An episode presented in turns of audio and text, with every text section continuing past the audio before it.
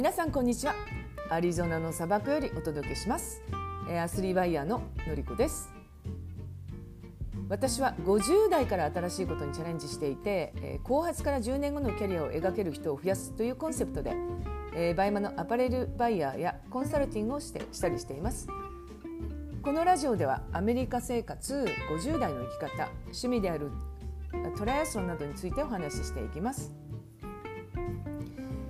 えー、昨日ですね、あの私が、えー、運営してますあオーディオサロンオーバーカムというバイマル,、まあ、の質問を受けてで私があの音声回答するっていうのをやってるんですね。でそこであの特典をつけさせていただいて、えー、とグループコンサルティングをしたんですね。で5名の方がいらしてくださって、まあ、その5名の方一人一人とその今こうバイバイマのそのバイヤーとして、まあ、悩んでることとかそのバイマのご自身のアカウントが今どんな状態かっていう、まあ、お話をこうしたという形なんですね。うん、であのその時にあの5人の方の共通点その共通5人の方のこうなんですか今の課題のがあの同じ共通点だったんですよ。うんこれってあのなかなかないことなんですけれどなのでその何ですかね皆さんがその他の方のお話を聞いててすごくね勉強になったと思うんですね。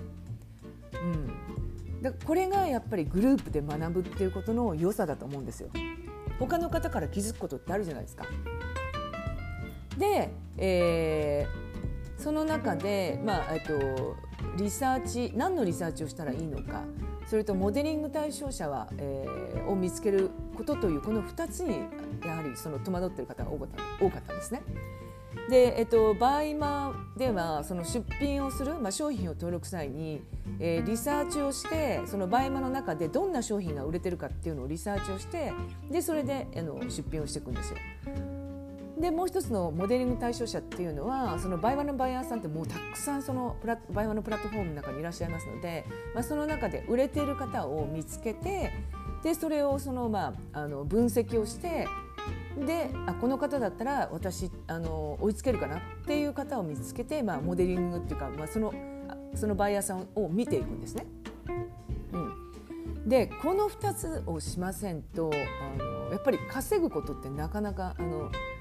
うん、難しいですよね。うん、あの本当にその何ですかねあの倍まで稼ぐんでしたらもうリサーチと、えー、ライバル分析っていうのはあのをやらやった方が、えーとまあ、売り上げは上がってくるっていうのは確かです。でまあそんな共通点がこう終わりになってで、うん、私が思ったんですけれどあの今日はあの、まあ、重たいタスク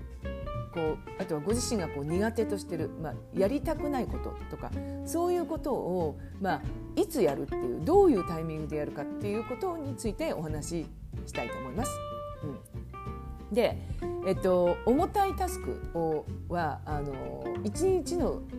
一日のうちのもう一番初めにやってください。うん、あの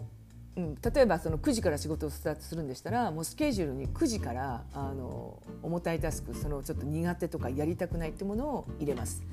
えー、なぜかというとあのやっぱり人ってこうそういうやりたくないものってどんどん後回しにしていくじゃないですか。楽しいものあとは自分が好きなものを先にやっていって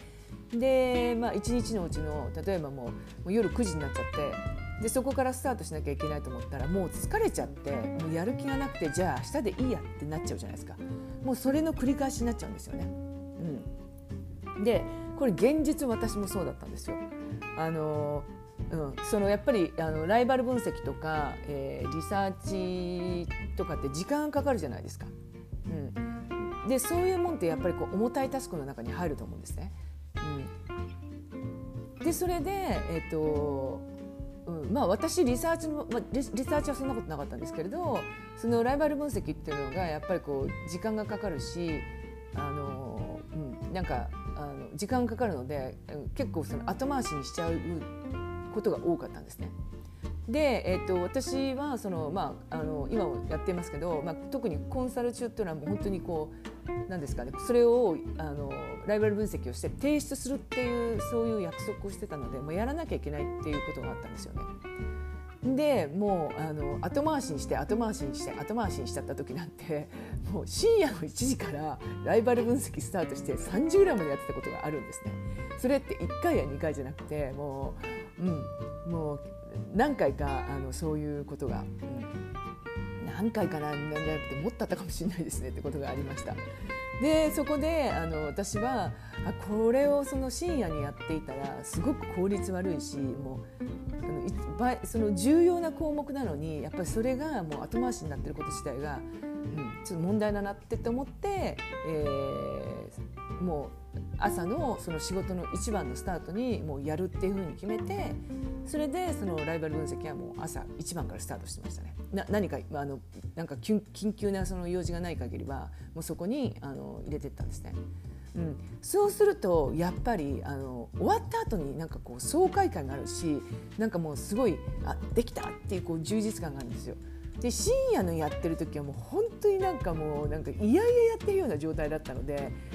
こう、うん、でそれがもういいもいいものっていうかいい分析ができてないの分かるので。うん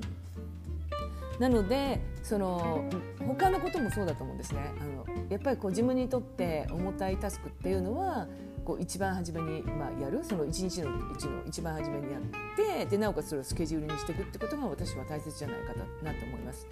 えっと、新しいことをやることもそう新しいことをやる時もそうだと思います。新しいことやる時ってやっぱり慣れてないのでなんかこう時間もかかっちゃうし結構やっぱりあのまあいっか明日でみたいになっちゃうじゃないですか。なのでその新しいことをやる時もその、うん、あのもう本当に仕事をスタートした時にあのやることをお勧めします。で実際に今あの私はその情報発信のコミュニティに入っていて、まあ、あの毎日こう新しいことをやってるんですね。でそのあで特に私の場合は、えー、っとパソコン使ってあの例えばその、えー、今そのメンバーの方にその音声でまあ質問をあ音声でまあ回答してるんですけどその音声をあの初めに作る時もすごいもうめちゃくちゃ時間かかったんですよ。でそれをあの、まあ、結構後回しにしててっていうのもあったんですね。うんまあ、今はもう慣れて全然あのできるんですけれどだからそういうなんかこう自分がやっぱ苦手とすることはやっぱり、うん、重たいタスクになので一番初めのにやらないとこうどんどん後回しになっちゃうんだなっていうのはつくづく思いましたね。うん、ですのであの、うん、皆さんがやっぱりその苦手としてたりするものは、えっとまあ、なかなかそこにスケジュールに入れるのって難しいかもしれないんですけれどもうそれを予定してしまえばいいと思うんですね。うん、で今私あともう一つあの、うんまあ、いろんなあの文章を書いたりとかって、うん、してるんですけれど、まあ、発信してるのででこう私なんか企画を考えたりするその企画をまとめたりとかっていうその文章を書くっていうのはすごい好きなんですよ。でも、えっと、ブログとかのこうストーリーを書くっていうのが私はこう苦手意識があってでブログも、えー、実は2月か3月ぐらいに立ち上げてるんですけどまだあのブログの記事というものが一つも書けてないっていうのが事実なんですね。でも今5月じゃないですか。でなのでもう本当あのなんかブログはあるのに、うん、何もないなんかブログみたいな感じになってるのでもうこれをこう本当あの毎日やっていかなきゃいけないなっていうのが私の課題なので、まあ、そここれが今重たいタスクなのでそのやっぱり一日の一番初めに入れていくってことをしないと多分あの進めないっていうのは思います。で、えっと、この、えー、重たいタスクがそのうちルーティンに変わってくるんですよ。うん、例えば私もバイオを始めた時にあのリサーチっていうのがやっぱりこう苦手があって、まあ、こうやりたくないっていうところがあったんですけどそのリサーチを、まあ、